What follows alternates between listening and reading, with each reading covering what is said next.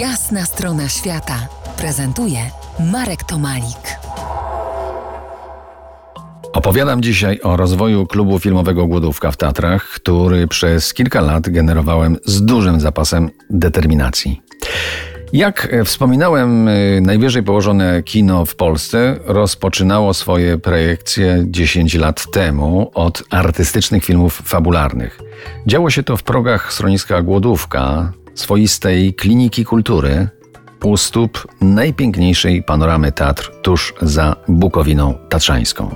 Czas, nawet ten wolniej płynący w górach, dość szybko zweryfikował moje plany repertuarowe. Wpadłem na pomysł, aby zapraszać twórców kina na spotkania klubu filmowego Głodówka. Przypominało to lepienie bałwana. Na początku kula była mała, trudno ją się obtaczało, ale w miarę upływu czasu coraz łatwiej było pozyskać interesujące persony ze świata filmowego.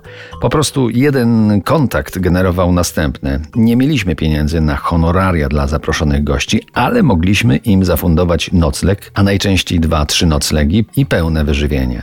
Panorama Teatr i możliwość kameralnego spotkania z fanami kina była dopełniającym magnesem dla większości zaproszonych reżyserów, aktorów, scenarzystów czy operatorów. Z miesiąca na miesiąc kino na najwyższym poziomie stawało się coraz bardziej rozpoznawalne i co ciekawe, znacznie lepiej poza samym Podhalem. W 2012 roku Klub Filmowy Głodówka był nominowany do Nagrody Polskiego Instytutu Sztuki Filmowej, przyznawanej w czasie Festiwalu Polskich Filmów Fabularnych w Gdyni. W tym samym roku zawitał tu prestiżowy festiwal filmu dokumentalnego Planet Doc oraz współorganizowany przeze mnie Trzy Żywioły Festiwal Filmów Świata.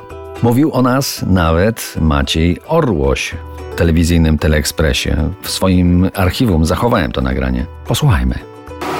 W tym kinie wszystkie filmy są na bardzo wysokim poziomie, ponieważ to najwyżej położone kino w Polsce, w schronisku na Głodówce, skąd roztacza się piękna panorama Tatr. A kiedy jest mgła, turyści mają do dyspozycji panoramiczny ekran.